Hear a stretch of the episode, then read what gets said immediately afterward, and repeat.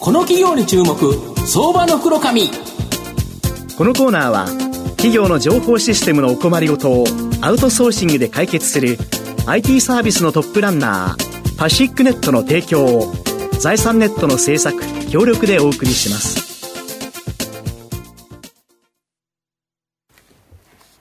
ここからは、相場の福の神、財産ネット企業調査部長、藤本信之さんとともにお送りします。藤本さん、こんにちは。毎度、相場の福の神こと藤本でございます。よろしくお願いいたします。昨日阪神勝ってよかったなという感じですね。はい、まあ、あの、完全試合見たかったような気もしますが、うん、まあ、あの、勝ててよかった。4月にまだ阪神の話題ができる、こんないい年はないな。去年、あの、廃車始まった瞬間に終わってましたから。まあ、あと、あの、今日ですね、ご紹介させていただきますのが、えー、証券コード2325、東証プライム上場、NJS 代表取締役社長の村上正明さんにお越しいただいています。村上社長、よろしくお願いします。よろしくお願いします。お願いいたします。NJS は東証プライムに上場しており、現在株価2247円、1単位23万円弱で買えます。東京都港区の JR と東京モノレールの浜松町駅近くに本社がある水と環境のコンサルティングとソフトウェアサービス、これをですね、提供することで、この水と環境のリーディンググローバルカンパニー、これをですね、目指している企業になります。まあ、今ご紹介したように、御社は水と環境のグローバルあ、えー、コンサルティングソフトウェアサービスを提供しているそうなんですけど、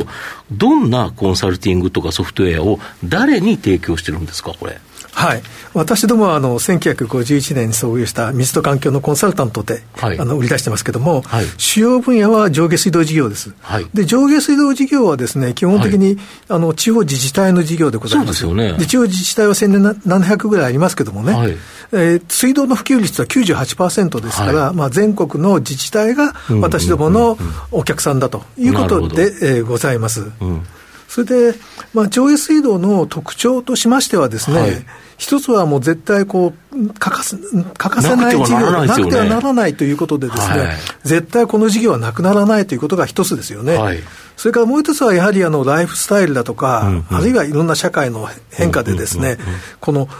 ニーズが変わっていくということですね、はいはい、洗濯機が普及するとか、水洗便所が普及するとかということで、水の使い方が変わってきますし、雨がですね強く降るようになれば、雨対策をしなきゃいけないということで、ですね、まあ、そういったあのインフラのニーズがどんどん変わっていくというようなことが特徴かなというふうにあの思っております。なるほど。でこういうあの状況でに対してですね、まあ、私どもはコンサルティングだけではなくて、ソフトウェアと、それからインスペクション、オペレーションという、まあ、4つの事業を柱にしてですね、まあ、国内外でこう、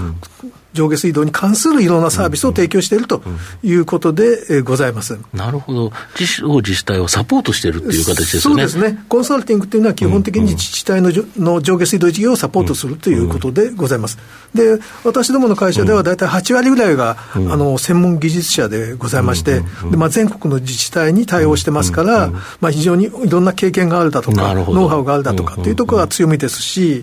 それからまあソフトウェアもですね、あのやはりこの施設の管理が中心なんですけども、はい、運転管理から料金徴収、財務管理までですね、まあ、上下水道のほぼすべての分野をカバーしているということでございます。ユーザー都市数は260都市を超えてまして、まあ、この業界ではナンバーワンのシェアということでございます。で先ほど言いましたインスペクションはインフラの調査。ですね、それからオペレーションはインフラの運営サービスというようなあの業務内容になってございます。なるほど御社の場合、数多くの地方自治体のやつをやってるから、いろんな知見がたまるから、まあ、それを他のところにも転用できるっていう形ですよね。そう、ね,、いうあの汎用性があると、うん、流用が効くというところがうちの特徴じゃないかなと思いますね。なるほど。あと1970年代に公害問題から、この下水道っていうのが日本では一気に普及したというそうなんですけど、まあ、50年も経過しちゃってるということで、まあ、更新需要、かなり増大しているとか。そうですね、あの上下水道事業はですね、大体1970年代から急速にこう普及が進んでるんですよね、はい、でちょうど今、50年経ってるとい。うことで、ですね、はいうん、まあ、でもこの間あの、いろんな震災を何度も経験してきてるだとか、気候変動で雨の降り方が変わってきてるだとかですね、あるいは人口減少になってくる、デジタル化も進んでくるということで、ですね、まあ、当時の状況と大きく変わりつつあるということで、ですね、インフラの作り替えをしなきゃいけない、まあ、そういう時期に来てるということですよね。で、もう一つはですね、あの建設の時代から維持管理の時代になるということで、ですね、管理、運営の分野でもですね、民間企業のに対するニーズが広がっているということがあると思います。まあ、あの、平成の合併もありましたけども、自治体の職員さんがこう数に数数が減っているということでですね、その業務になかなか対応できない状況も生まれてきてますので、まあ、省力化とか自動化を進める一方ですね、人的なサポートというところも、まあ、あの必要になっていると。来ているということですよね。うん、で、私どもはコンサルティングとソフトウェアに加えて、うん、まあ、こういったオペレーションのサービスも提供するということで、まあ、こういった状況を支えていきたいなというふうに思ってます。逆に言うと、収益的にはストック型の収益モデルということで、はい、まあ、一度結構それ受けると、はい、まあ、ある程度続くという感じですかね。そうですね。あの、やめるわけにいかない、うん、あの、事業ですので、ね、まあ、そうですよね。水来なくなったら困っちゃいますからね。そうですね。ええ。なるほど。で、えー、水道とこの下水道領域でも IoT などのデジタル技術の活用が、不可欠となってきて、AI や IoT による生産性向上やスマート化への対応、御社されてるっていうことなんですけど、具体的にはどんな感じで？ここら辺は特にわれわれが力入れてるところで、ですね、うん。うん、まあ、ソフトウェアについては、まあ、最近、AI にかなり力入れてます、はい、今、チャット GPT というのがね、はいはい、出てますけどもね、ね。まあ、これも着目して取り込んでいこうと思ってます。はい、で、インフラの点検につきましてはですね、あのえドローンを、専用のドローンを開発してですね、下水管のような狭い空間でも飛んでいけるドローンを開発してます。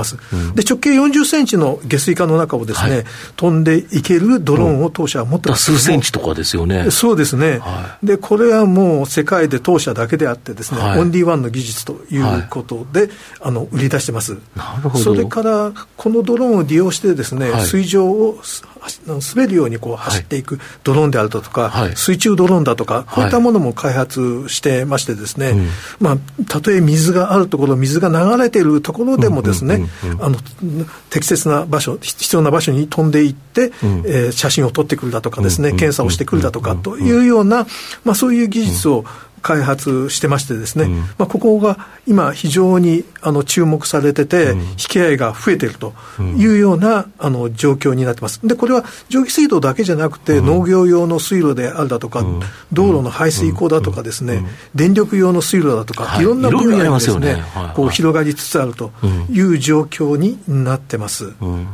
まあ、こういったあのソフトウェアとドローンのような点検調査ツールを組み合わせることによってですね、はい、このインフラのデジタル化だとか、うんうんうん、あそれから生産性向上だとか、うんうん、こういったところにこうつなげていって貢献していきたいなというふうにあの思ってます。え下水道管の中はドローン飛んで、その画像を見たら、はい、一目瞭然、あれですよね、もうこの下水道管は、なんとか更新のタイミング来ちゃってるから、もう難しいなとか、わかりますよね。え、わかります。で、それはまあ人間の目で見るだけではなくてですね、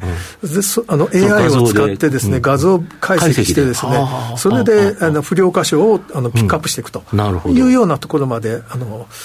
システム化して対応してます。なるほど。あと、御社は株主還元にも積極的で、何年連続で増配されて、何円から何円まで増やしてるんですか？これはね、2017年から、まあ、おかげさまで非常に業績は順調でございまして、はい、2017年から6期連続で増配させていただいております。はい、で当時、まあ、40円ぐらいのあの年間配当だったんですけども、はい、今は80円まで倍になっております。40円からこの6年間で2倍で80円出してると、そうですね。いうことですか？まあ、ここら辺は積極的に株主還元していくということを基本方針で対応してさせていただいてます。なるほど、今後もやはり利益が増加してきたら、まあ、増配っていうのは、将来的にも考えていこうかなっていう感じですそうですね、利益に比例してですね、うんうん、やはり株主還元していくと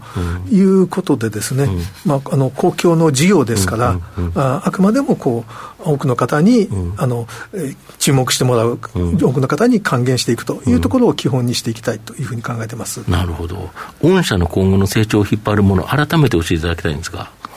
あのやはり人口減少の中でですね、うん、今やはりインフラを今後どううまく使っていくのかとかですね、すね維持するサービスや機能をどうやって維持していくのかというところがですね、非常に大きな社会問題になっていると思うんですよね。それからまた環境負荷を下げていくというところも問題になってきてます。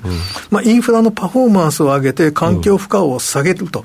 いうインフラにしていかなきゃいけないわけで、これがやっぱり達成できるのは、こういうデジタル技術であるだとかですね、AI であるだとか、そういったものを積極的に使っていかないといけないということでですね、まあ、当社がこれまでやってきたソフトウェアだとか、インスペクションだとか、オペレーションとか、こういったものを使ってですね、そこのところにしっかりアプローチしていくということでいきたいと思ってますね。で、それが結果として、うちの会社を、NJS をの事業を引っ張っていくことになると思っております。それからもう一つですね、まあ、お伝えしたいなと思ってますのは、はい、海外では特にインドに力を入れております。はい、はい。で、すでにですね、400人体制でですね、あの事業を展開しておりましてですね、まあ、これからインドはもう急速に経済成長が期待されておりますので、まあ、そういった経済成長と一体でですね、インドの事業も拡大していくというふうに考えております。まあ、これも、あの、この業界ではですね、あの、ナンバーワンです。400人の体制で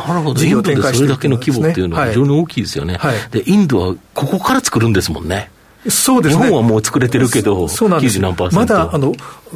家庭の中にですね、お家の中に便所がないあのお家がたくさんありますから、なるほど。まあ、そういうところからまずはスタートと。え、うん、やっていかなきゃいけないですよね。なるほど。はい。まあ、最後まとめさせていただきますと、NJS は観光庁向けの水道と下水道のコンサルティングではトップクラスのシェアを誇る大手企業になります。まあ、えー今後はですね、新聞より、えー、あ、新設よりですね、過去の更新需要が急拡大、運用やメンテナンスでも活躍の場が広がっています。AI や IoT による生産性向上やスマート化の新技術にも積極的に投資しています。連続増配するなど株主還元にも積極的で、予想配当利回りおよそ3.6%と、まあ、魅力的な水準になります。じっくりと中長期投資で応援したい相場の福の神のこの企業に注目銘柄になります。